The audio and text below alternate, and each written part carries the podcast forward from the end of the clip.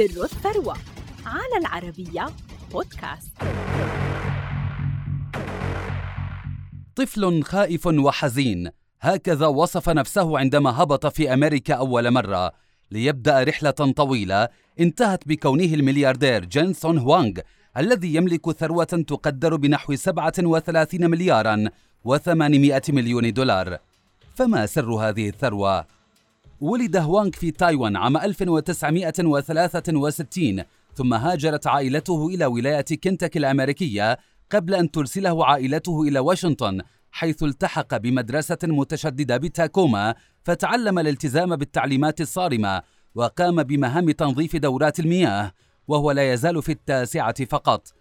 عندما أصبح شابا انتقل جينسون لولاية أوريغون لمتابعة دراسته الجامعية بالهندسة الكهربائية عام 1984 قبل أن يحصل على درجة الماجستير بالهندسة الكهربائية من جامعة ستانفورد عام 1992 أثناء دراسته عمل جين سوان بمطعم دينيس للوجبات السريعة لكنه حصل على وظيفة مدير في شركة LSI Logic ثم مصمم بشركة AMD Advanced Micro Devices وكلتاهما من شركات الحوسبة المعروفة.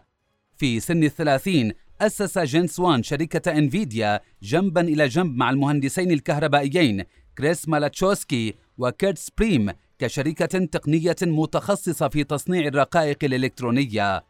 في عام 1999 اخترعت شركة إنفيديا وحدة معالجة الرسومات المعروفة ب GPU ووضعت معايير جديدة للحوسبة المرئية مع الرسومات التفاعلية على الأجهزة اللوحية ومشغلات الوسائط المحمولة ومحطات العمل.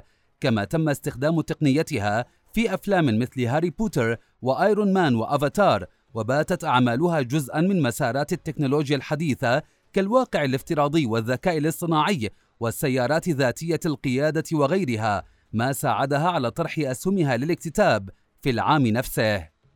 خلال السنوات الأخيرة نمت ثروة جين سوان كما بلغت قيم الأسهم التي يمتلكها في الشركة اعتبارا من عام 2016 نحو مليار وثلاثمائة مليون دولار أمريكي.